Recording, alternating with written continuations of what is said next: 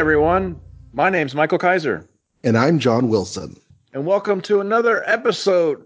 Ah, damn it! Let's do it again. It's not what I was supposed to say. Uh, That's what I normally say, but that's not what I'm supposed to say. All right, here we go. Hey everyone, my name is Michael Kaiser. and I'm John Wilson. Welcome to another special episode of Make Ours Marvel that we like to call Not Comics. This is our 21st Not Comics special. It's the first one we're recording in 2020. So it's Yay. 19. Already did that first episode. Uh, 2020 is the new year, and we are back to talk about some X Men movie goodness. And of course, because she's freaking amazing, back with us to talk about X Men is Sarah Century. Hi, Sarah. Hi. Or a glutton for punishment, one of the two. I mean, this one it seemed more like a glutton of punishment, but It wasn't that bad, guys. It was a pretty cool first Um, half. Yes, I agree. See, we're already off to a, an agreeable start. So X Men Apocalypse is our film for today. And to me, I feel like, as far as just like general opinion, this is the X Men The Last Stand of the new movie set. Yeah, that's pretty much true, huh? Although, oh yeah, isn't there another round of these guys with Dark Phoenix or something like that? I haven't seen that yet. I guess That- I will be seeing that soon. Sarah's opinion might be different. I actually really like Dark Phoenix. So we'll I thought it was pretty good. I mean, for me, I was like, I'm ready for this franchise to be over. Because we knew it was we knew it was ending by then, right? yeah, I was like, whatever, Sansa is Jean Grey. I'm going to watch it. You know, it can't be worse than what I've already lived through with Jean. Like, I've been through a lot. I was Mhm. basic, it was just me showing my commitment to Jean, basically, and then being like, oh, yeah, this is actually like okay. I, I get that like the choices are baffling, but they're baffling on like all of the movies to me. So, I'm I sure like Sansa it. appreciated it. Heck yeah, she was cool. I that I hope that if I ever meet Sophie Turner, she doesn't think it's sarcasm. Whenever I'm just like, I love Dark Phoenix. Thank you for saying her name because it was Sophie, and I could remember the last name I was trying to say Porter, and I knew that wasn't right. So, yes. Um, so this is Sophie Turner's big intro as the new Jean Grey, and um, is it the guy from? Oh, we did say what we're talking about tonight, right? Or did we not? No, I think so. I don't said. I said X Men Apocalypse at some point. Okay, good. I we are sure. talking about X Men Apocalypse. This Okay, the just to be 21st. official. Yeah, so Um, like three months after Deadpool, we got two X Men movies in 2016, I guess, huh? kind of crazy. Yeah. what was the other one? Deadpool. We talked Oh. about it. That counts, though. Mhm. What's kind of like when we got uh, I mean, it had Colossus Wolverine. in it. We got the Wolverine and Days of Future Past pretty close together, right? Mm-hmm. Oh yeah, And so yeah, this movie comes out and we've got, you know, the first class was set in the 60s, Days of Future Past was set in the 70s. This is very much set in the 80s. And it's weird because they talk about time passing in the movie, but like nobody's getting older. yeah. It's, just like a comic book. Yeah, it's exactly like a comic, only with no mediating issues. you just jump from it's ten years later. Everybody's still nineteen. And, and- Cool, and huh? she even says when this happened, y'all were like seven, right? Which means they're 17 in high school watching the movie because it's been 10 years. It's the 10 year anniversary of the stuff from Days of Future Past, but none of the adults are 10 years older. It is yeah, I sat. I sat here watching this movie, like trying to desperately again trying to figure out how the timeline works between this and Singer and stuff, and totally failing. But like, I think Days of Future Past is pretty much responsible for a whole new like version of how everything happens, which is what leads into this movie somehow. So whatever. I kind of gave up after a while. I felt that way too. I was like, all right. My- like, my okay, is that- obviously the Wolverine thing is different, but Yeah. Anyway, After Days of Future Past, we can stop pretending. right. That's kind of of what it Future- is. Like, go ahead. That's because like Days of Future Past is like, okay, let's just pretend that the two different time eras are connected. We all Mm-hmm. know that doesn't work at all. But Nope. for today, Yeah. let's pretend that after that, we don't have to pretend anymore. Right, because the last movie, you're just watching this movie thinking, well, the last movie there was a bunch of uh, time, time traveling shenanigans. So whatever is weird about this movie, that's because of that last movie, right? There you go. Shrug, I guess. That works. They time traveled and changed everything or something. Yeah, it's funny to me that for like 60 years, it's like young Magneto, young Magneto, young Magneto, and then it's like hella old Magneto. all of a sudden. yeah, because you know Michael Fassbender is going to turn into Ian McKellen in a minute. in Like, literally. because he, he goes hard on the beer. It's not just him though. Stryker. Stryker Oh, is I going to get old and Yeah. fat and myopic it's in so next Tuesday. Yeah, it's so funny how he looks like he's like 20 in this, and also like somebody who I would run into at a bar and really dislike. Mainly because he's trying to drag you off into a museum. It just stop. camp. I know. Please stop. And then That the one immortal character who makes a guest appearance in here because he just has to actually looks older than he's ever looked before. So even though it's the 80s, that's weird. Yeah. Well, I did- Time. What is it? We're What not going to find it? out today.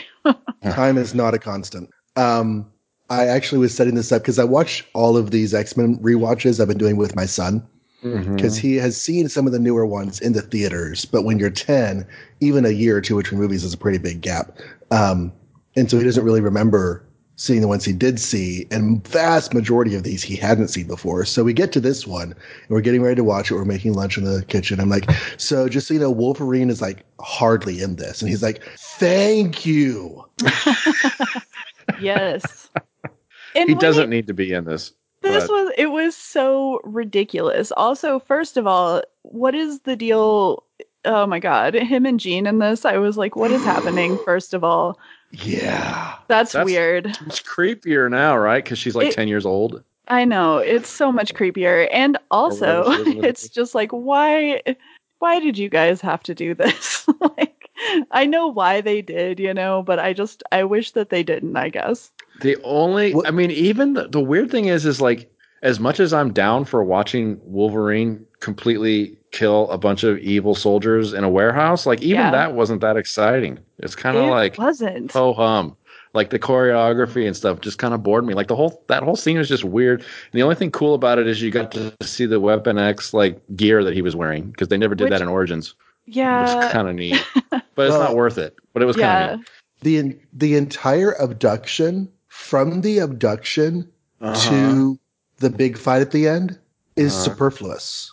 It does nothing. the abduction of Professor X. You mean? Of, of Jean and everyone to Weapon X. yeah Oh, that yeah. I thought this movie tanked the minute Professor X gets kidnapped. I don't know why. From there, it just got really boring for me. Fair enough. So, Right. where does it begin? I'm trying to like remember because I know Egypt. we have Egypt. So, did we all go see this in the theater? Like, I don't really have any. I know I didn't see this in the theater. I think Days of Future Past. I was kind of like done with because at this point we're talking 2016 now. So guess what? There is some competitive comic book movies That's out right. there, and now I can start making choices with my money. if this was, you know, 1992, I would have been down for this movie first in line. But now it's like, okay, there's a lot of superhero movies, and 20 bucks is 20 bucks. So I waited. I know I wait- waited, and I saw it on TV, and I was happy with my decision. But did anybody else go to the theater to see this, or? Were you back in movies by this time, Sarah? Nope. I sat here on my bed and watched it while my cat was asleep next to my laptop, and she had her face like right next to the speaker, listening to everything. it was very strange and cute, but also I was like, does my cat like love this movie or what's happening? I think she just liked it because it was warm. Like my laptop's warm, right? Hmm Yeah. Anyway, that was. I'm like talking about notable things about X Men, and I'm like, I watched it with my cat. Well, I remember the um, the the sky being overcast with smoke and the sound of explosions from the Batman v Superman wars, and I pulled Oh. myself out of the trench and like had to scrape off the mud to make it to the theater to uh, see it. So yeah, I saw it in the theater. Oh, really? Um, 2016 was a weird year for me as a as a as a as a person. Um, oh, it was a rough one though. The election, everything was going awry during Oh. that year. I Oh, was in. Los Angeles, like Okay, so yeah, that, that actually, yeah, because the election happened. Yeah, um, that was a very, very bad year. Batman Superman was like just part of it. Um, yeah, it was yeah, a bonkers year. saw that, um, and you know, you know how I am. I'm easy Yeah.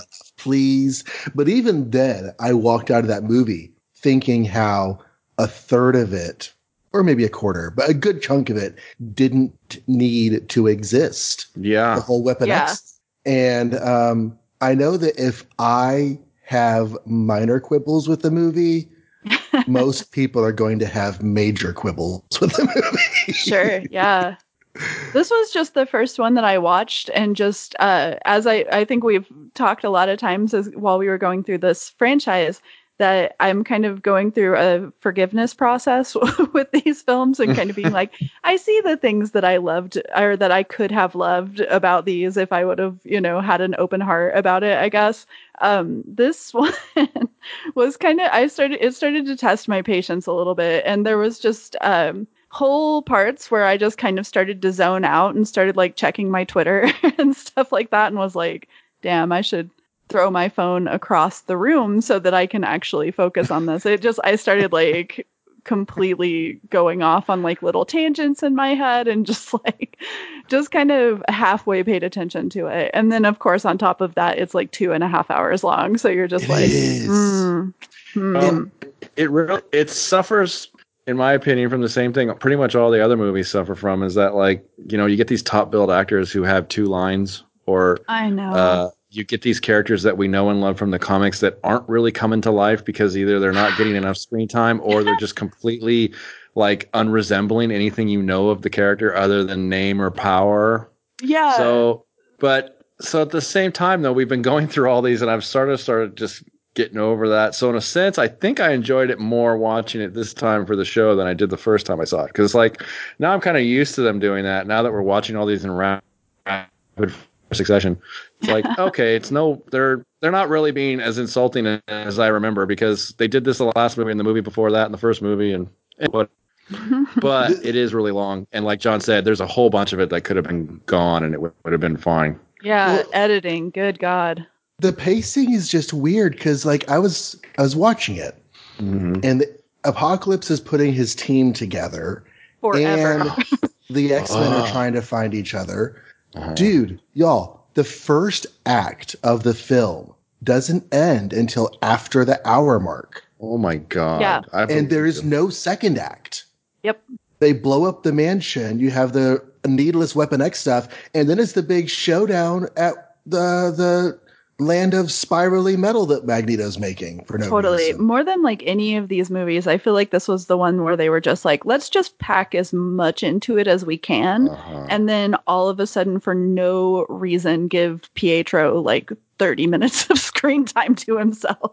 okay no reason that's the best part of the movie thank god it might that's have been there. the best part, That's all I but care that about. was baffling. I mean, i come on, love though. the flash in these movies Sure, but that's the thing, right? He's Wally West in this. That was the whole deal.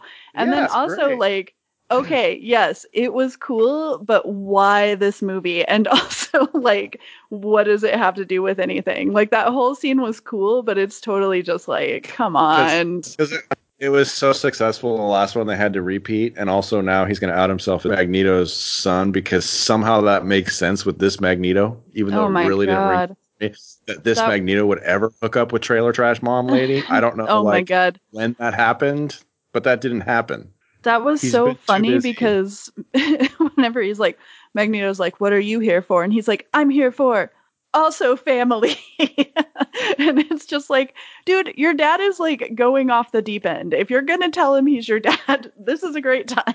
like, what are you doing? Yeah, but, but like, like mom was telling him who her who his father was. I'm like, you're lying, lady. There's I no know. way smoldering, charismatic, sexy Magneto would hook up with you. I don't believe it. Because she's like, Hey, you need to be more careful. And then just like makes like sad mom faces like three more times. And that's like the only thing she does in this movie. And it's like Uh. Magneto, but Magneto's oh, okay. So like Magneto's Well- wife too in this movie, and of course she he always is dating like women who just get immediately fridged because it's like Well- every movie starts with like Magneto walking in and being like, "Well, whatever you do, don't kill everybody I ever loved." And then, like, Well, that was one of the things I actually liked about this film is that like that was straight out of an X Men classic story, Totally, it super is. and I it had is like- just read that before it came out in the theaters. Yeah, So I was like, oh Yeah. oh my gosh, I just read this story. it just happened. But also, once again, just like kind of a baffling choice for this film because that's supposed to make him line up with Apocalypse, but also No. Apoc. What's that? Right. Exactly. I agree with you. Oh, Why yeah. would that make him a lineup with Apocalypse? Just because he's the thing. mad. Because Apocalypse is a eugenicist, and that's also what Nazis are. So, like, the whole thing was just baffling to me. I was like, Like- as like- weird as Magneto is, this is where he always draws his lines. Like, he won't hurt other Jewish people. Like, he always like is against fascists no matter what. Like, he even calls Xavier a fascist essentially.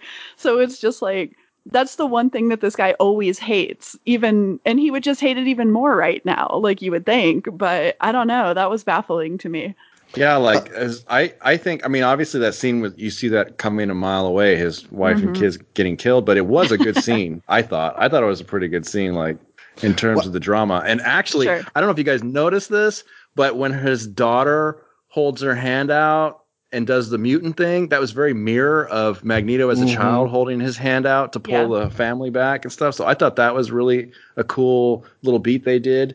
But then, yeah, Yeah. you're right. It's like there's no way Magneto and his ego and his feelings on fascism would just be fine with this dude. I don't know. it and I was bonkers. thinking about how like the w- main motivation given for Magneto so often is his Holocaust roots. Mhm. And I was thinking because we've talked about in previous specials about how that's one of those things that always gets brought up in association with Judaism, Mhm. and there's so much more to Judaism than that horrific part of history. right Um, but also Magneto has other things in his life motivating him. And this whole thing with his wife and daughter, I feel like this would be a more immediate motivator. And I feel like this should be referenced more in comics. So maybe it is, and I haven't read it, but I didn't know about it until I read it in X Men Classic. hmm All right. So the first guy we meet is the title of the movie. yes And Absolutely should we just should we just go through how lame he is first Yeah. before we move on? Or at least I think he is anyway. Yeah. But let's drag him I mean, first of all, what's his name? Oscar Isaac. Yep. Um, I've loved him in a lot of movies. So I'm not gonna. I'm not saying I blame him because I don't think it's his fault.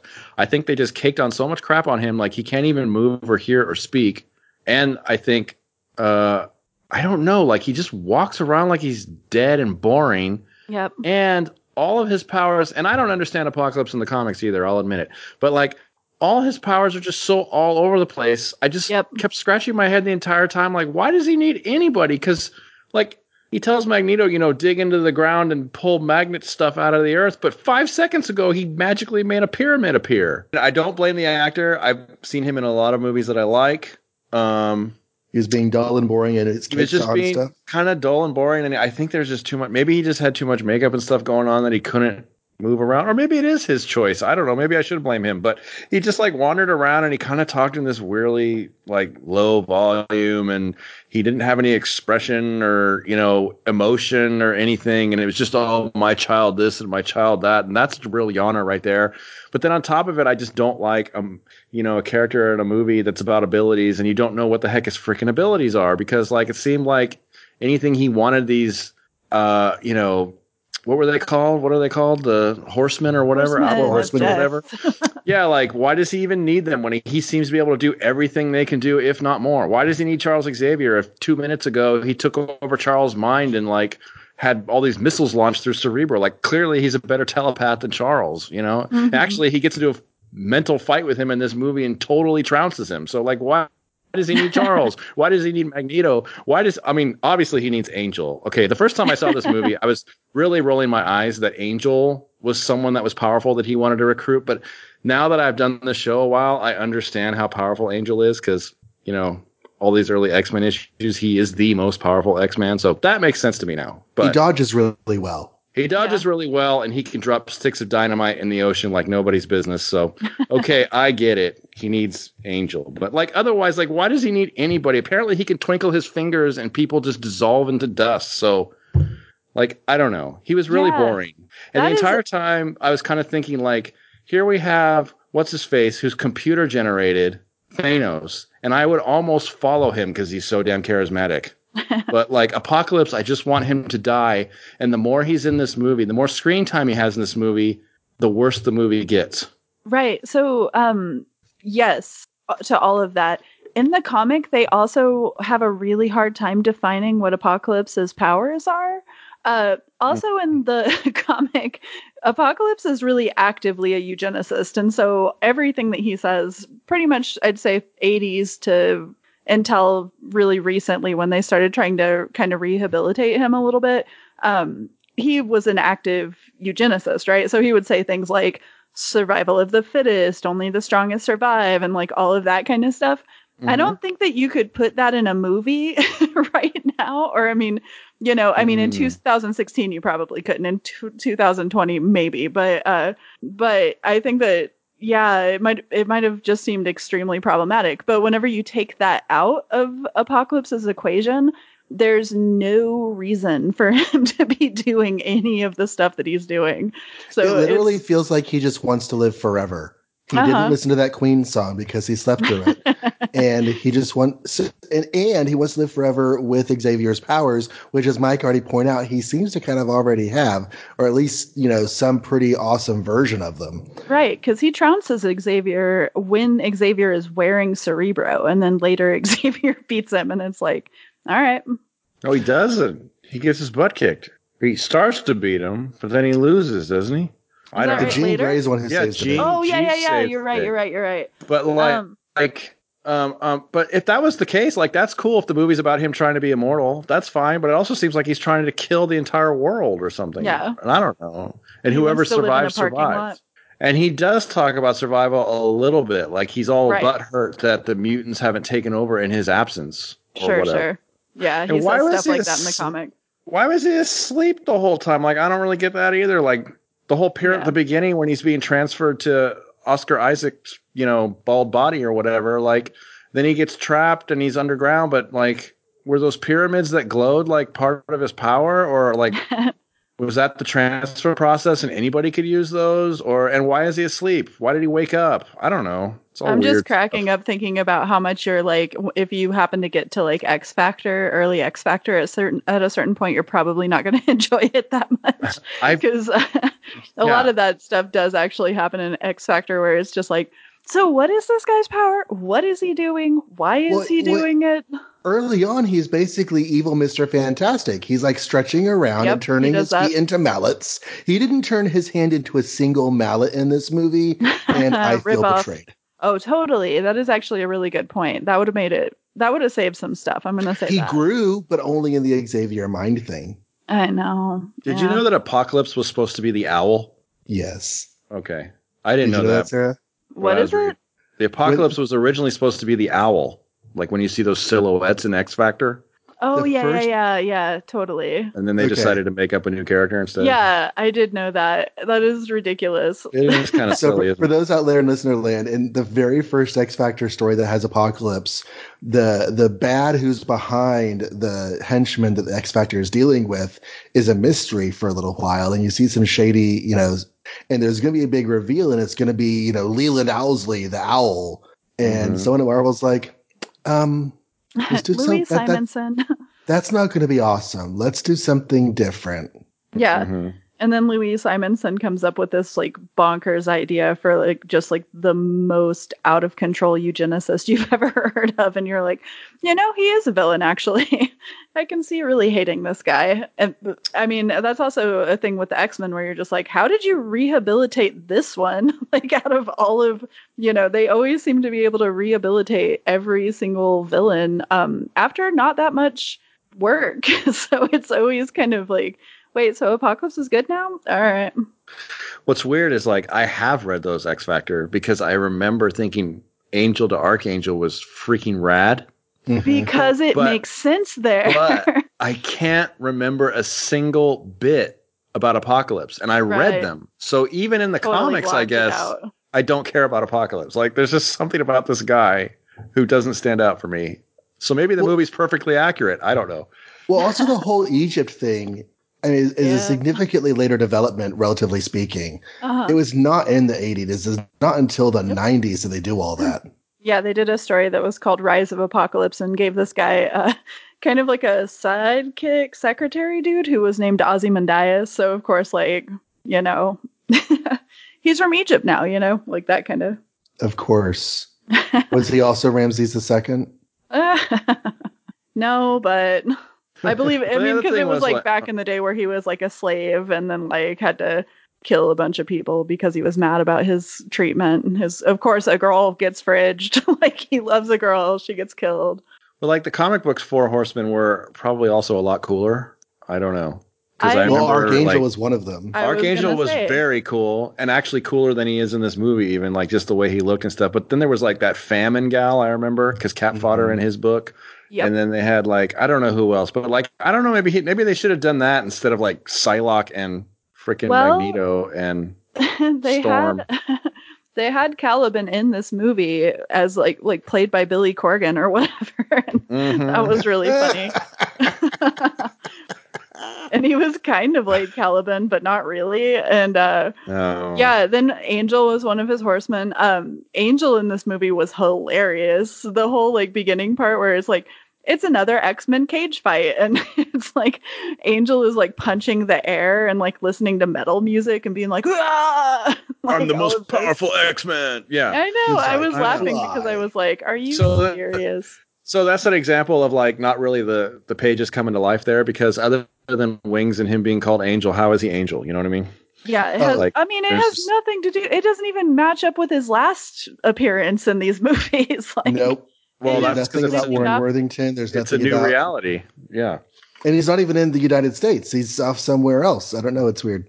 yeah. But Nightcrawler is listening to Judas adorable. He is. He, He, was pretty accurate for a young Nightcrawler, like kind of hmm but like that young, young great. Nightcrawler. Like before yeah, we met him, like very young the and still insecure about his appearance and stuff like that. Yeah, I was known as the Uh-huh. great night. Co- yeah. that worked for me.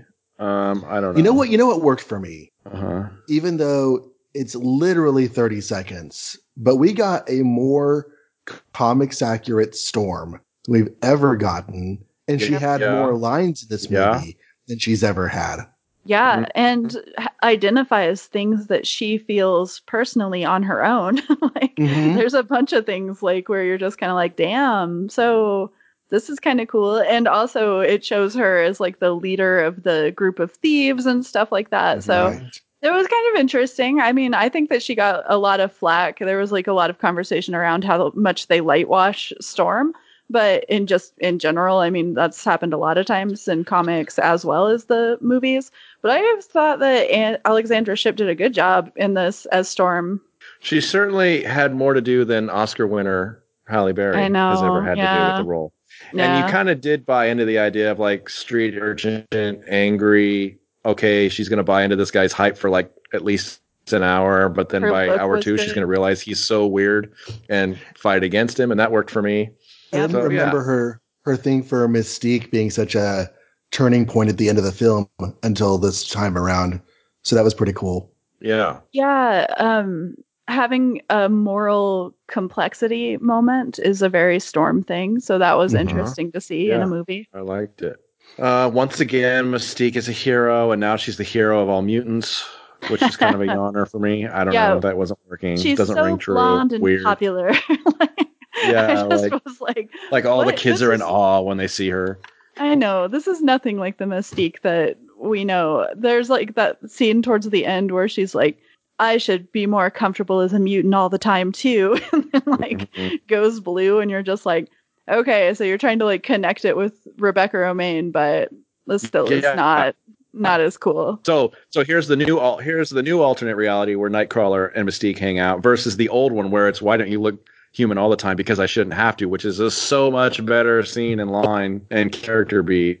Yeah, in these So, movies, she's just here to be mad at Xavier all of the time. And you're just like, girl, I get it, but like, at least take some of his money or something. Like, that's kind of my thing is like, if I'm that mad at somebody, I'm always like, this person knows that they screwed up. I should make them like buy me dinner or something like that. Like I'm like definitely um I guess like a shark in that way, but definitely also I'm like Mystique, you you're like struggling. Like you should take the kindness that he gives even if you're mad at him, you know, and you should try to work with him a little bit more as much as like Xavier's such a dolt in these movies, but I just feel like at a certain point, people like I don't know, people write women where they're just like mad, mad all of the time, and they don't really let up or something, and that's Mhm. like you're just like, so she's like the shrew character kind of or something, And mad about like dudes. Yeah, and just mad at dudes all the time, and Because like she has three of that. dudes that she has to get mad about and then reconcile every every movie. I know, and it's just like for me that whole story. I'm just kind of like I'm I'm happy, or even now to have Rebecca Romijn later in this role or earlier or whatever. Yeah. When she's Just- not being number one on the Enterprise. Yes. when she's not busy. Well, they're Um, not giving her a lot to do on that either, but that's Yeah. not. So Psylocke as Betsy Braddock, not as Kwannon. Um, Olivia Munn. Olivia Munn. And I've heard that Olivia Munn like insisted on comics accurate or as close to it as possible um, visuals with her suit and her looks purple hair good. and stuff. So, kids, if you want to hear her own side of that story, she did like because now ASMR is all popular and in and stuff. So now celebrities do it for commercials. What? so Olivia Olivia Munn has one on YouTube because all these celebrities do it now. And one of the stories while she was whispering is how they were trying to force her to do like an updated look, and she just wasn't having none of it. So if you want a behind the scenes, look up ASMR Olivia Munn and watch that. I like that. I Yeah. think that she looks great in this movie. Yeah, she looked Mhm. very screen accurate. Unfortunately, she doesn't get a lot to do. She doesn't. She does have cool powers, and she does Mhm. totally not mess around. It's really strange that she's so easily swayed. It's just like another one of those things where you're like, you had an hour to tell this story of Apocalypse getting the band together, and you still didn't, Didn't give really tell that Cyclops story. anything. And she is, yeah, she just goes with him all of a sudden. She's It's like, like oh all- yeah, sounds is- good. As long as he upgrades them, they just all follow along. Right. I You'd was think there'd be some story plot where, like, at least part of the upgrade involves him possessing their brain or something. But totally.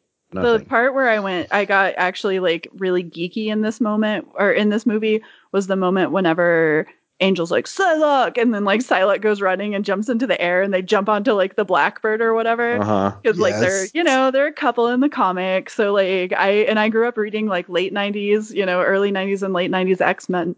So that to me was just like, oh, they know each other's names. like they're, they're kind of friends in this movie, even though not really, but cool. Yeah, it's amazing they know each other's names. Totally. That's okay, pretty and then of course we also have to talk about Jubilee, who was completely robbed in this movie. Where was So Jubilee? But looking so cool. She looked amazing. I don't um, even she's in it remember for like 30 seconds. She has like maybe three lines. She has a yellow jacket. Yeah, she's the the um, the Chinese actor who has the yellow jacket. She's at the school. She's her her most significant Star scenes are up until the uh, explosion. There's that scene where her and Cyclops were talking about Star Wars, and she's like, Empire's the best because blah, blah, blah. And Cyclops is like, Oh, no, no, the first one is the greatest one. And then Jean follows up, of course, and is the one who says, well, we can all agree that the third one is usually the worst, right? oh, and it's like, Singer, just sit the down. Like, Brian Right? Singer, you didn't do better by these characters than anybody No, else. Like, you totally haven't. Uh, take a seat, my friend. Like, you don't need to do that. And then also, like, Sophie Turner, come on. Like, Famke, she doesn't deserve that. Like, maybe those movies do, but Famke doesn't. right. Sophie. but Sophie's really good as Jean. There's that. Okay, so that's one thing I was thinking about watching this movie. Is like, I wonder what Sarah thinks about Jean Grey. Because to me, and this is my deficit, the only Jean I've ever read is basically Jean Grey is the girl. Uh huh. So I don't really know what Jean Grey is supposed to be most of the I mean, time. she's So- kind of that a lot in this movie, too. So she's kind of that. And the other thing you always mention is like, and then they always go for the Dark Phoenix thing. They have to go Right. to Immediately. that story. So guess what? We get a new Jean, and what does she do at the end? She goes Dark Phoenix to win the day. I mean, not In- dark, but she which- goes Phoenix to win the day. Importantly, we have to wait for two hours to get to that Mhm. point. So and it's we like knew it was coming. Jean doing nothing for two Right. hours, and then all of a sudden, except for like kind of like low key flirting with Scott, which is like yeah. Scott's. Uh, God, I hated she it. like? and then did you see how she like raised her eyebrow when he unleashed all that load onto the tree? I know That's you're just really- like, good God. I know. I was very like annoyed. And then of course he's like, "Oh, that's the girl that like I was all rude to." Oh, oh well, now that like- she's hot, I take it back. I know. I hated it so much. But then also at the very I mean, there was things I liked where it's just kind of like, yeah, Jean being the person who's very weird and everybody's creeped out by her tracks. Um, that terrible scene where Xavier just immediately shows up in her bedroom and starts gaslighting her, like, and we haven't seen them exchange any words, but he's like, Your very powerful mind is just making you be upset, or something like that. It's just convincing you that you're upset. And she's just like, Okay, but like but this seems I really really, was a actually a, troubling situation. Like, do you understand that? He's just like, absolutely not. I think that that's something that you're lying to yourself about. and it's like, dude, you can't do that. But Well, that was like immediate. here's here's here's one of the things I was gonna verify with you because I I think I'm right on this. The whole Jean has an inherent darkness Uh-huh. or an inherent malevolence or like all the stuff with Dark Phoenix is actually her being a bad mutant or bad powered person. uh-huh. That's not comics, right? Yeah, and it's, Isn't it's it? like you have no, um, because almost sure everything no? is attributed to Dark Phoenix. Um, yeah, because Phoenix takes her body, right? So like no, the but stuff wasn't that that a retcon? hap- uh, like maybe. Well, even But when she not goes Dark. Phoenix, it's because Mastermind is like breaking down her morality. Yeah, Oh, he's that's literally right. like level. lying to her and sexually That's assaulting her. That's, That's basically true. like date rape is what he's doing to her. So I mean, yeah, I would probably. But I always, I always forget. too. Like, was the original intention of Dark Phoenix that it was Jean, and then later Byrne Yes. and what's his face retconned it to make it an alien, and she was really in a stasis cocoon in an ocean somewhere, and they found her. yes, That Blah, part blah, is blah. all of But that's that- correct. Yeah. So originally the story was that she goes nuts, essentially. Um, originally the story was that the Phoenix possesses her. Oh yeah. Oh, so it was. No, there was no yeah, entity. Yeah, yeah, yeah. It was Yeah, just yeah. her. Yeah. Later, no, no, it is. there is an entity, but they merge, right? So that's Wait. different. Wait, so even in the original story there was an entity? in the first it's like x-men number 99 i believe jean grey is in outer space so like that whole scene that like i think has been retread a bunch of times where she's in the spaceship and she makes all of the x-men leave so that Mhm. she can sacrifice her life in Uh-huh. that moment the phoenix comes to her in the original story the phoenix comes to her she's dying Oh. of like radiation burns this is another classic Oh. x-men story um but she's dying of radiation burns and then phoenix has this like long weird conversation where phoenix is like if you want to live like we have to become one and like all of this really weird shit um, Ah. that was that in and of itself is also like a fill-in Ah. right When, I when that was she the are actual come for her, they know what the uh, Phoenix is. yeah the phoenix is a Oh. cosmic force so even without Okay. jean the phoenix exists right and the phoenix is Okay. about uh rebirth so the phoenix destroys things that aren't useful anymore but once it's So you- in Jean's body it feels addicted to sensation right So you could argue that it was both the Phoenix and Mastermind that made her go nuts then probably. yeah Back in but- the in the original story and then of course that's retcon to not even be Jean at all. But Yes. Um, and uh, either way you go, if you're in this movie or if you're in that scenario, either way you go, the story is that like this woman essentially can't handle her high, and like Mhm. that is whack. But and that's it's like intrinsic to like Jean's story, right? Uh, and that's something that's super po- problematic. That I think, uh, you know, it's one of the reasons that so many you know feminists and stuff end up talking about her so much because there's things that are super empowering about her but then there's this like core to the story that's actually hugely offensive where it's just kind of like but then also um in this i think it was interesting besides the fact that she essentially does nothing i think it's interesting whenever they start to be like oh jean has a dark side because she's always definitely had a dark side it makes her a lot more interesting once you start to see her dark side but um yeah, the whole thing where she has to go completely evil. Like, you know, there's a lot of characters in the X-Men that have dark sides. Like they don't all like go Phoenix and destroy a planet. Like, mhm. but yeah. I mean Cyclops can't control his power, but he's never gone weird. yeah, Well, I mean well, he's until gone weird. AVX. he's gone weird, but He's gone not- weird, but not, like that. Like that. He's yeah, never and gone then full boil. Yeah. So speaking of another character that doesn't resemble anything that I know of, Cyclops, right? Like Bad that boy is, that is not the that is not the uptight dude with the weight of the world on his shoulders who wants to do everything right and Yeah. that's like weird uh Court. I don't know what he is. He's like weird, cool guy or something. Yeah, he's super Yeah. cool guy, and I'm just like, what are you doing? Like, And I had such weird feelings about Havoc being in this movie because it's like, oh, yay, Havoc. Yes. They brought him back. But then it's like he's the older brother and the one who's responsible for Cyclops. And it's just like, I don't. and But Yeah. you know what No. else is weird about that? Is they kill him. Spoilers. They kill him. Uh, spoilers. Why did I say that? um, and like, then there's this big old, oh, Cyclops, I'm sorry about your brother. And they start talking about how, you know, Havoc was always like this and I was always like that. And it's like, yeah, thanks for telling me this after the fact that he's dead. Too bad there were no brotherly scenes yeah, that, that established your guys' actual in this relationship. two and a half hour long movie. There's Like, so much movie. but Yeah. there's no there's no heart like they could have set up like these cool havoc and scott scenes where like we like them as brothers and we see the differences they have with each other and stuff that he talks about later after havoc is dead and we don't see ever see on screen then he dies and cyclops is crying and i don't care because all we saw was like him patting him on the shoulder and for five minutes yeah, so totally. lame Yep. super lame Don't forget, Havoc also got to bro with the uh, X Men people. yeah Like, hey, bro, hey, bro. And then he went off to Yeah. his wife. What was in Right. him and like Xavier? He was like being Xavier's wingman with Moira or whatever, and that was gross because it was like, dude, he literally wiped her brain of memories. like, you got you can't be the wingman for that guy. Like, you got to draw some lines, buddy. Like, come on. Like, he should never go near Moira McTaggart again in his life. Like, Well, Why the X Men in is this just the ongoing story of the X Men weirdly enabling Charles Xavier to do terrible things. it's all over the place in this movie. she does nothing also by the way She does so like nothing.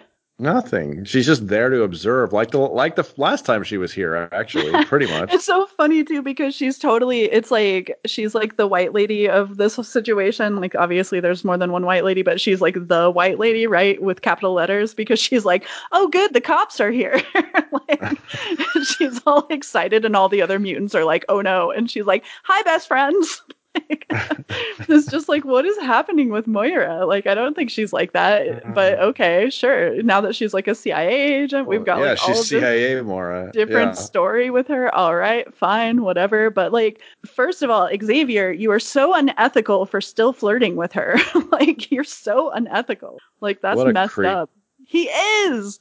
And why did you take her memories? You didn't have to do that. Like that's it's like one of those things where he just casually mentions it. And he's like, "Oh, you know, just protect everybody." And it's like, um because like she started yelling at you and you didn't want to deal with it or like she broke up with you and you just got really No, sad and he- angry and took her feelings and memories away. No, he and did why it. has No, he did it on screen in first class, though. Remember? yeah. Doesn't, For no yeah, reason. because he Well, does it yeah, the very he- end. he It's gave still her for no reason. kiss. Yeah, that's right. It's still for Right. no reason. Yeah, it Why is. But I'm just we saw it. Why has this grown ass man who was already 30 years old in 1963? why has he never learned how to control a hormone? right. Because like he is really, really weirdly flabbergasted by seeing Moira. I have it's an just answer. like you have an answer. It's because he's played by James McAvoy. Uh-huh. That's it. That dude's creepy weird. Beginning, end. Have you ever seen him on a talk show or something? He's just as swarmy. It's weird. I don't like it. Okay. they have to team him know. up with Fassbender so that he comes off as like, Like- kind of funny or something. Like, They're like like, how hey, could you babysit this guy? how this Xavier turns into the genial, uh, you know, Patrick Stewart is beyond me. Like I cannot figure it out. Seriously, I know. I'm like Patrick Stewart respects women. James Yeah. McAvoy. I mean, yeah. except for the part where he put locks on her and all that stuff. That was actually Sure, see now sure, we sure. know. Now we know that was James McAvoy Xavier doing all that, not Patrick Stewart. Oh Yes. yeah. They just didn't know it was going to be James McAvoy when they made the movie, but it's actually James McAvoy in that scene. yeah, Mhm. I prefer that. We have fixed. We have fixed X Men. Oh, X-Men yeah, you're three. welcome, everybody. Yeah. Um, I, this is out of context, but I want to say I loved Magneto's look in this movie. I think that his outfit was great. A lot of characters had really nice outfits. Yeah. There were some good looks in this film. I, I mean, Archangel was just not really Archangel, but he looked cool. Oh yeah, he looked very queer in this. He had like the super like sides of his head shaved. Like Yeah. I'm just Mm. like, who's she? Heavy. And like it's Why- just like I mean, did they just not make him blue because then that competes with Apocalypse or something? Make him blue, dang it. And, it's pink. Like his whole story doesn't even make sense anymore. It's like he had to go through stuff before he could just be taken by Apocalypse. Okay, like No, no, no, Sarah. He hurt his wing. Remember? he's like, ouchie.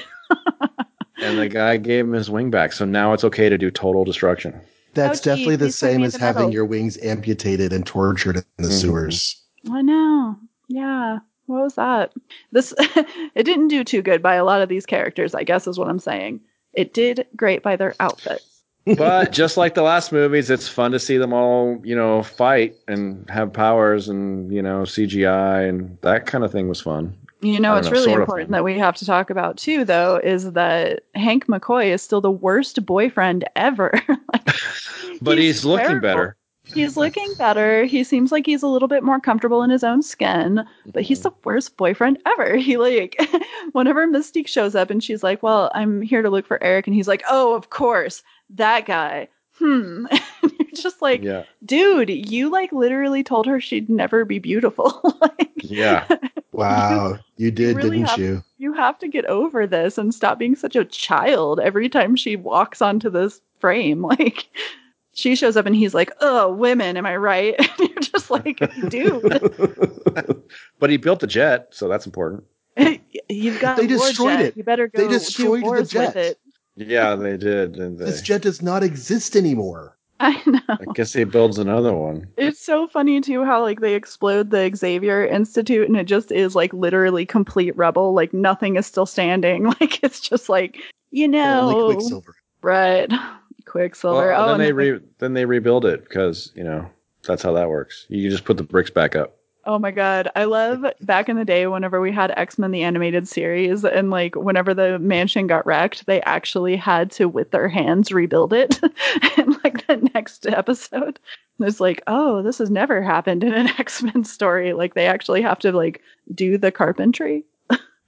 I think like the Quicksilver dad thing was unnecessary. I think in the future Quicksilver ought to just show up to do one cool Quicksilver thing like we all look forward to and then leave again, just like he did the last time.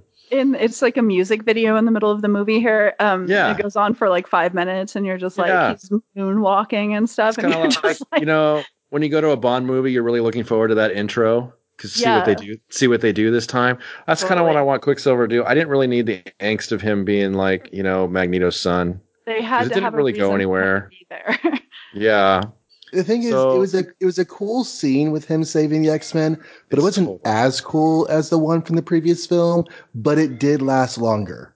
it lasted forever and it was also like people are in danger like he's all like zip zip zip i'm gonna go ahead and hang out and drink a little soda and like all this I stuff. did like It's the encroaching doom while he was doing his whole thing, though. it was Right? it looked And I- I like- amazing. I liked when he adjusted that one guy's hair when he made the gross face because the dude was about to kiss the other girl and Yeah. saving the goldfish. so that's like it's All that funny in was fun. itself but it's like its own thing it doesn't have anything to do with this movie really they had to like Yeah. make it up kind of and also his personality is nothing like quicksilver they just wanted to write a cool dude in the middle of the movie but he gets way more screen time than almost everybody else in this film and it's just like i I just it, do to love me the it's actor like though. a Evan Peter makes me happy. And by the way, another freaking power that Apocalypse has. Apparently, he's super fast. Also, Oh, is he? So- Oh, yeah. So- no, that was funny too. He has that fight with Apocalypse where he's just kind of tossing him around like a rag doll. uh huh. But then all of a sudden, it's like, no, my eyeballs move very fast, and then he breaks his leg. Did you guys did- know? Did you guys know that both Quicksilvers are in Kick ass. Kick Ass? Okay, see, I'm the only one who didn't know that. I was watching Kick Ass the other day and like, hey, that's both Quicksilvers. I did That is- not know that. I never that is- watched Kick Ass. Literally one of my favorite movies ever. It's Kick Ass, and then later the other Quicksilver becomes Ass Kicker. Right. I uh, Sarah, watch Kick Ass. it's a Millar property, isn't it? Like I always am like, mm, no, it's very violent, but there's a cool uh, gal in it. What's her name? If you tell me what you don't like Girl. about Millar, I can tell you if it's in the movie. Um, yeah, does he I mean, honestly, like it probably isn't in the movie because I think the biggest problem with him is like, you know, 90% of the time is treatment of women. Um, but it probably isn't in a 90 minute movie that was like actually designed to sell to people. like The Hit Girl There's only- character is pretty awesome. yeah, there's only one female, and she's pretty awesome. Chloe Great. Grace Moretz. Like, it's her Yeah. breakout role. Oh, awesome. And if like that's my thing is like probably if like he didn't directly write it, it's probably good. But it's like I mean, this is the guy that gave us like inbred She-Hulk and like things like that, you know, and like Uh-huh. Janet Van Dyne that likes getting punched and like you know Yeah. just stuff that's Yeah. really gross. I can't deal with that guy. Yeah, Yeah. yeah. I recommend the film. Cool. It's- I might watch it. it sounds. I mean, Um, it's more impe- appealing, and we're about ready to run out of X Men movies. So Yeah, we are. We are. Oh, we can start doing. Yeah, we can start doing. Um. It is technically a Marvel movie. Hey, all right. I mean, I don't recommend watching Kick Ass 2 because it's more intense but less fun. But Oh. Kick Ass is like the the violence and the uh everything is is just really it's a fun film. and isn't Nick Cage in it? hmm Yep. Probably the last good thing he's done lately. I don't know. Oh, I don't know. Oh, Mandy was really good. Oh, Yeah, I don't know if I've There's a seen that. chainsaw fight. Oh, great. For like, that's a thing that lasts for 15 minutes in a movie that I'll watch again and again. Two dudes just fighting with chainsaws. All right, so we've obviously said everything about X Men Apocalypse because it's Chainsaw Hands time. Oh yeah, is that correct though? I'm just like, what other characters? Because they had like a billion characters in this movie. Well, down the list, we talked about Professor X, Magneto, Mystique, Apocalypse, Beast, Quicksilver, Psylocke, Jean Grey, uh, Cyclops. Nightcrawler, Yeah. Cyclops, Storm, Jubilee, Havoc, Storm. Stryker, Angel, Jubilee. That's it. Caliban. We talked about Caliban. Could have been a horseman, wasn't. Yeah.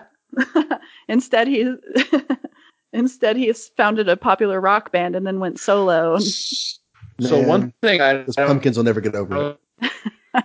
I don't think I stayed for the post credits. The first, I don't know if you guys did for this I one because it is two no. and a half hours. Yeah, I bounced. But so one thing, and this is totally unnecessary, but it does connect to Logan, which we will be reading or reading, Does it? watching next. Yes, the end has them cleaning up the whole Weapons X debacle in this movie.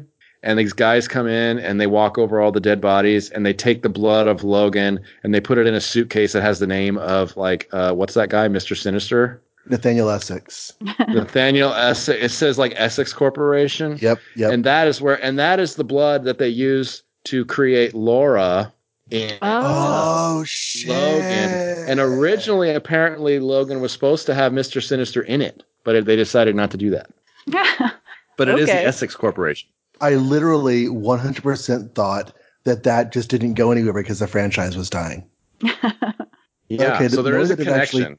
But it actually does is it worth into it? Logan. I Like I don't really care. I've seen Logan multiple times without knowing this connection, and it was fine. Like you could just say they they got his blood somewhere, and I believed it. But there literally is an on-screen connection now. If you watch the post credits, Oh, does that mean Logan is next?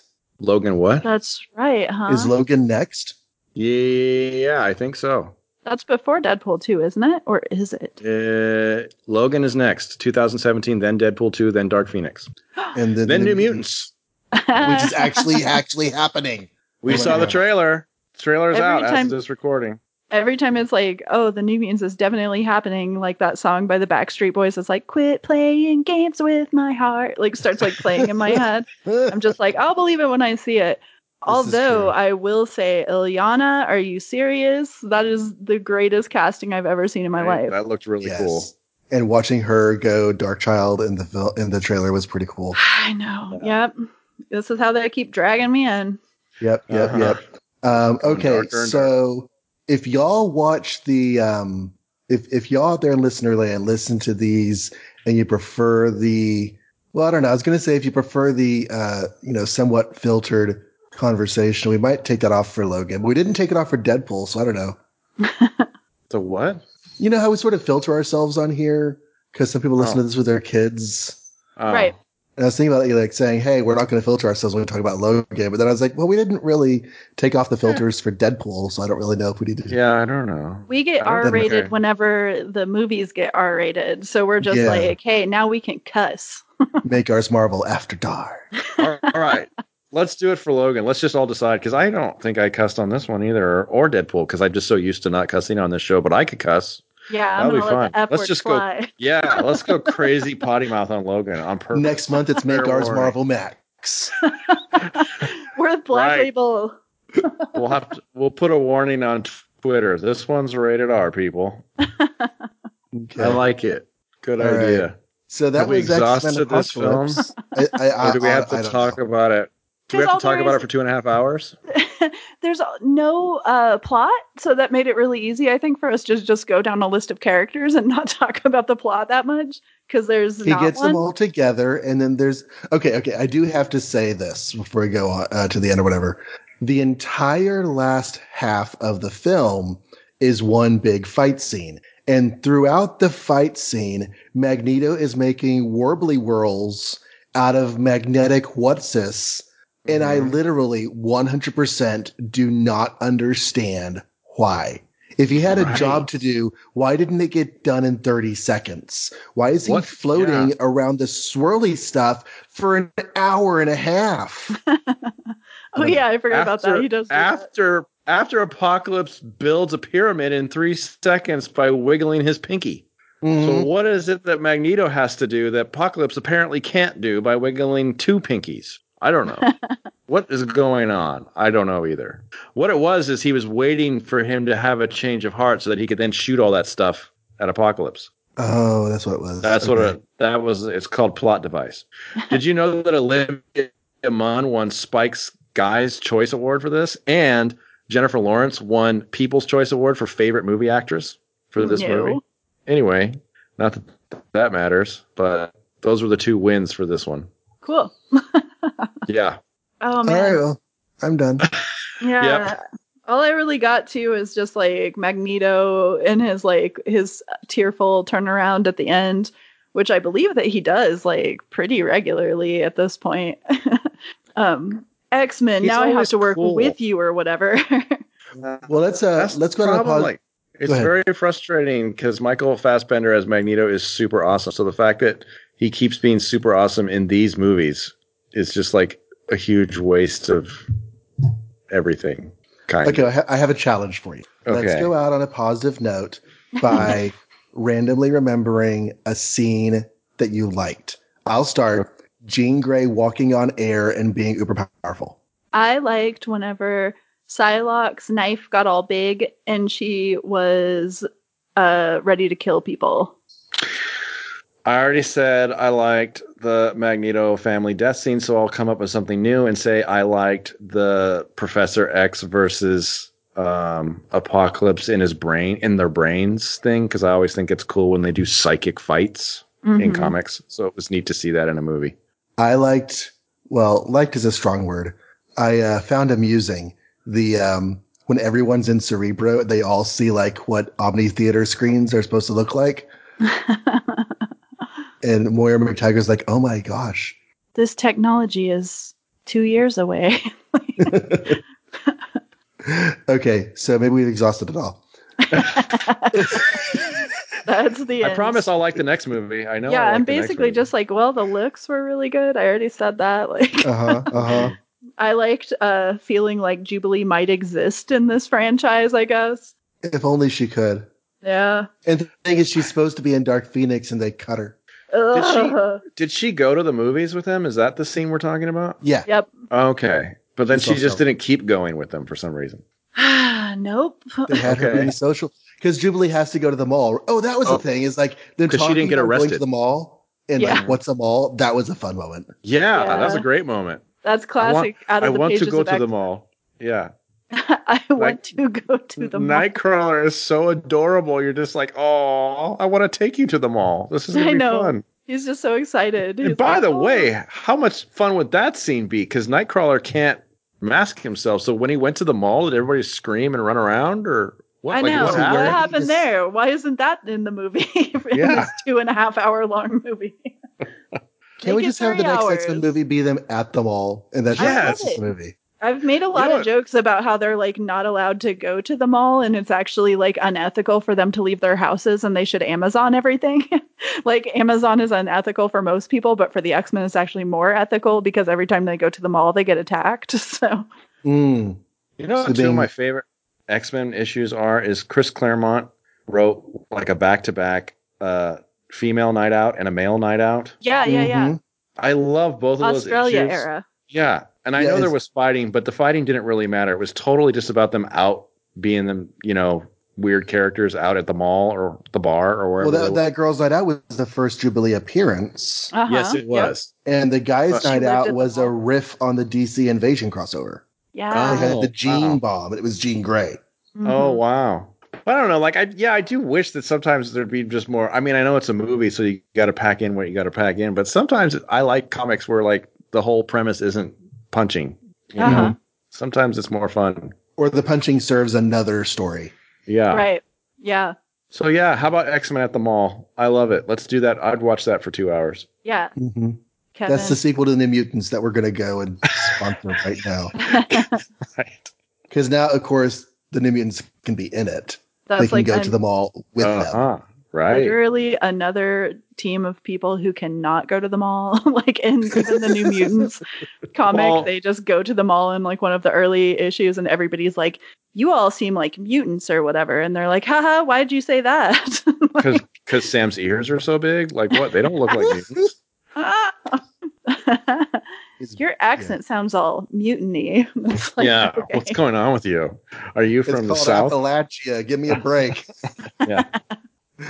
All right. So we'll be back in a month for Logan. There's another regular weekly episode talking about Silver Age comics on your feed right now. Go listen to that. Um, we never go into one of these episodes intending to tear the movie apart, except for this time. yeah, this time a little bit. This time a little bit. yeah. What are you gonna do? I, I mean, if you guys like the movie, write in and tell us why, and we'll read it. Heck yeah, we Yeah. love we'll tell you you're things. wrong. It's fine. we love to pretend we love things. yeah. The listener's always right, Mike. Okay, the listener's always right. We'll tell you you're right then. Go ahead. Top 10 right. reasons this movie's awesome. Challenge. Go. Sarah, anything cool that's going on with you right now that we could, they can check out? Yes. Um, as of I think either tomorrow or Monday, there's going to be an article that's on Comics Beat that is about Mystique and Destiny's relationship. I wrote about 2,500 words on it. I gotta read that. That's gonna be exciting. Yeah, Comics Beat is usually like I've been reading their stuff and they turn out a ton of really great reviews and stuff like that. It looks like they're kind of aiming for some more long form stuff. So it's nice to work for them because I get to get really, really wordy. Um, and you've been putting out some fantastic stuff over at Bitches on Comics. Good old bitches on comics. Yeah. Um, Essie and I just started recording some more. We're catching up on all of our questions. Uh, we it's like a podcast where people write in for listeners. Um, you write in and ask us questions. We're starting to finally like record all of the ones from 2019 and kind of start into some new ones. So there's all kinds of different stuff that we're going to be talking about coming up that is really exciting. You, you made me laugh out loud with What's a Miracle. yeah, we just recently covered like the X Men Christmas special, which uh, I love. Like I watched that special a ton whenever I was a kid, and just it's never gonna get old. And there's what's a miracle? There's a mobbit. It's great. All right. Um, and Mike, you're just Yeah. being you. You have anything going on? Just on? being you on this, just being me. I'm not being you. I'm being me on this show. That's it. That's all I do. Because Okay. otherwise, this show would collapse. Well, go check out Mike being Mike and me being me over at the other episode, and we will see y'all again in a month. Bye. Bye.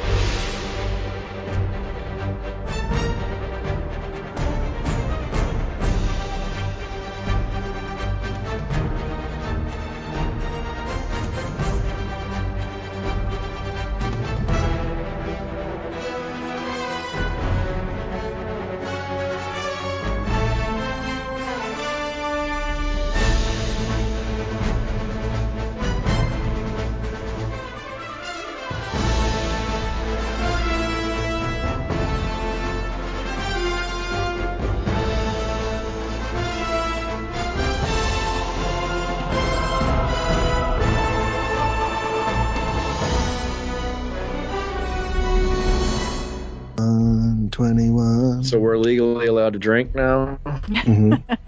I am drinking actually, and I need to share this with you because it's important. I am drinking an apocalypse beer right now. nice. I we should have thought of that. It's an I IPA. I I wrote should just X Men on the label. Because that's what I would do if I were like a 16 year old. I'm like Uh-huh. X Men Apocalypse beer.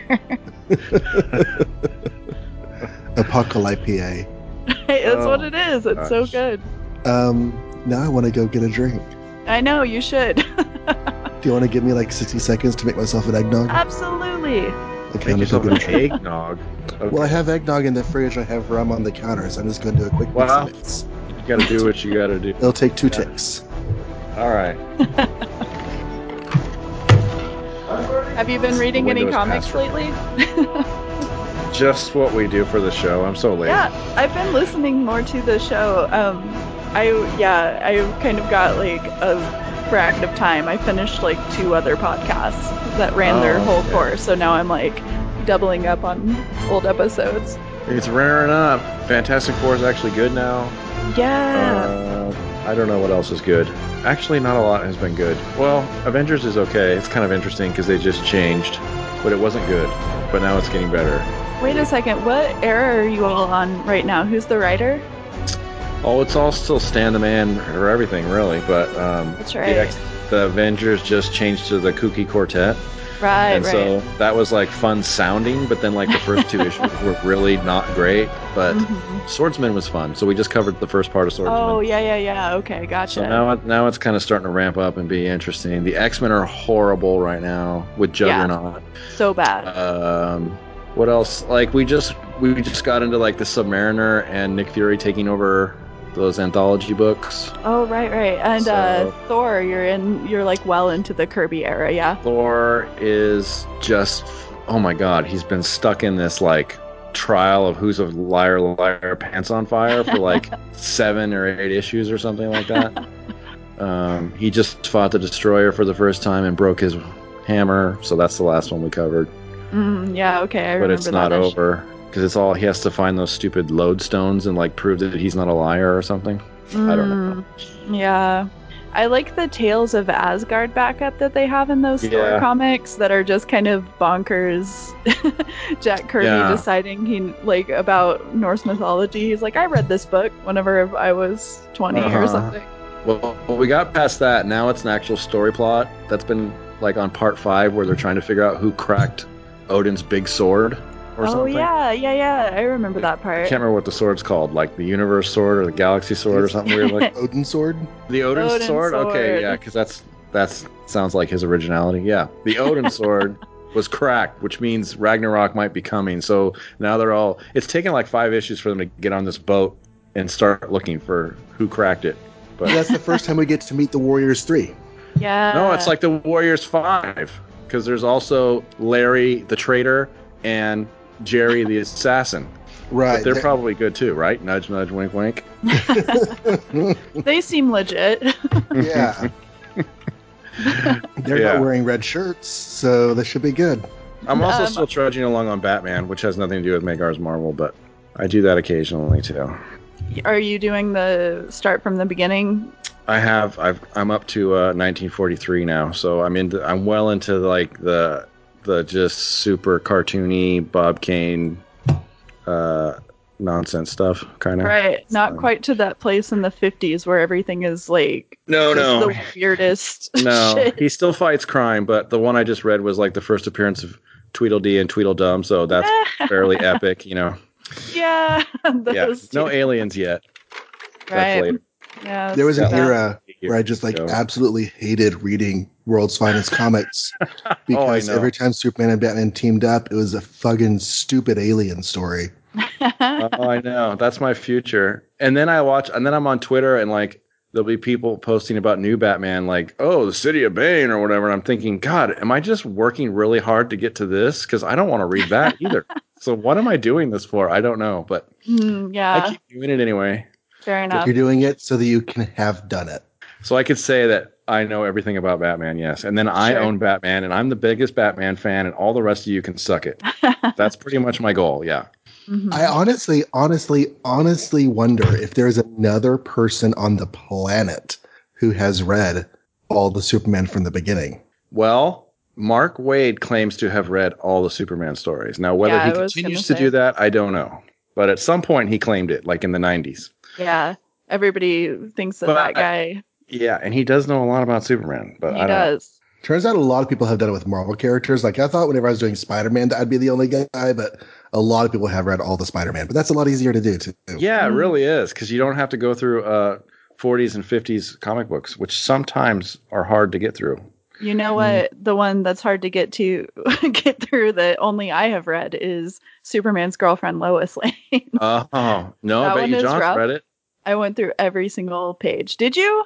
I did. I read all of them. Holy shit. Reading I'm the whole Superman family. family. now. Oh my god, here we are in the same internet. It's a Two Now people guys need to who do a read that comic. Lois Lane podcast. Just throwing that out there. you Oh guys. shit. now that you've both read it, you might as well just talk about it. Those stories are hilarious.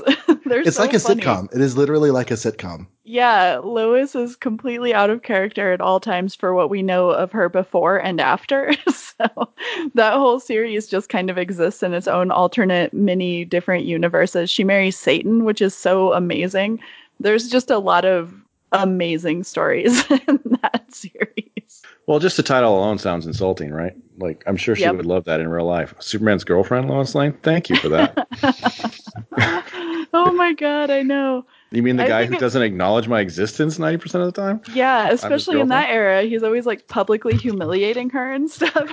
it's just like Jesus, dude. Well, I kind of love the middle of the 70s because, like, Lois and Clark are actually kind of dating. There's Uh-huh. this one story where Clark loses his Superman powers unless he's wearing the super suit. And so he act- actually explores what it would be like to just be Clark and not be Superman. And so he's just Clark and he can, like, punch Steve Lombard back for harassing him because he knows he won't hurt him. Right. Well, not, not super hurt him. He'll mm-hmm. just Yeah. like, and Lois, once Clark stops making stupid excuses to go be Superman, that's the only thing about his personality that she has problems with. And so, like, they go back to his place at the end of the issue, and it's pretty great. And ever since that one story, like, she's referred to him as, like, you know, somebody she's seeing. hmm Was it Golden Age Superman podcast or the Thrilling Adventures of Superman podcast that suggested that Clark slash Superman never really wanted to date Lois in the first place, and he just liked screwing with her? That was That's- definitely the feeling in the early, early stories. Oh yeah, Yeah. absolutely. Except Yeah. for like, I don't know. I loved those backup. This is a different podcast that we're doing now. But there was this like the backup stories that they had in Superman. I know that you were aware of them. Um, but like they were probably like eight pages long or something, and they just focused. It was like a Lois Lane girl reporter. Those Yes. backup stories were so good, and she comes across so well, and she's super smart, and everything is great. I loved those she barely like even interacts with Superman. Mhm. Mostly he's kind of just annoying because she's just like, uh, Superman's gonna try to keep me from risking my life all the time. like all of that. Uh-huh. it's just like this is great. That those backup stories. And then like later, of course, culturally we change. Women are like it- we go from like WW2, you know, every all the women have to do everything, and then you go into the 50s and it's just like, oh shit. Now like Lois just wants to like get married so bad. Yeah. She um she was really cool in the 40s. She Now, is. she was standoffish to Clark. She didn't like Clark She and she was calls him mean to a him coward sometimes, to his but face yeah. because he is. He totally acts like a coward. She wouldn't know. And and the whole like um wanting to reveal Superman's secret identity for the longest time that was a Lana Lang thing. The adult Totally. Superman stories almost never talked about his secret identity in the 40s. Mm-hmm. Yep. But Lana Lang was, you know, messing with Clark in high school. Yeah, Lana. God damn Lana it, Lana. just essentially Lois for high school? They they are all over the place with her characterization though. Like she is everywhere. I wrote about Lana at some point and was just like, this is like worse than Mary Jane, where it's just like whatever writer decided whatever during Mhm. whatever time, and that's lo- that's who Lana is. You know, you're just like, damn. hmm She's come and go, and she's gone for long stretches. She actually moves to Metropolis twice. Mhm. Like they reintroduce her to the books twice, and Yep. the second person has no memory of the first time it happened. yeah, um, Lana, Jesus. so whenever they actually make her a character after the crisis, as like I don't know, kind of a thing. That's because John Byrne was super into Lana. Like, admittedly, openly thought he should be with Lana, not Yeah. Lois. And then at some point he wrote that big long maxi series about like what if what if these characters age in real time and like time actually passes and stuff. I can't remember what it's called, like Generations or Is it- something. yeah, there were there were that? three volumes of it, Generations. Yeah. haven't read it. Well, the third. Oh, well, I won't spoil it for you then. But he totally Lana's up that thing, and just like total John Byrne fanboyism because he just wants Lana and Superman to be forever together. So, since he was responsible for Superman post crisis, you bet you're believing that Lana's going to be in it. Yep. It took a thought while for Lois to get back with Superman. Mm-hmm. Lois always has to get back with Superman. That's just the rules, I guess. It's Yep. the rules. I thought New 52 did pretty well by Lana. Uh, brought out her archaeology career, um, made her Superwoman after a rebirth, but she was with John Henry for a while, and Uh huh. I thought she did pretty cool stuff. Oh yeah, and John Henry and Lana was a really good match. I kind of enjoyed that era too. hmm Anyway, So X Men, I guess we should talk about the movie. Okay. Um,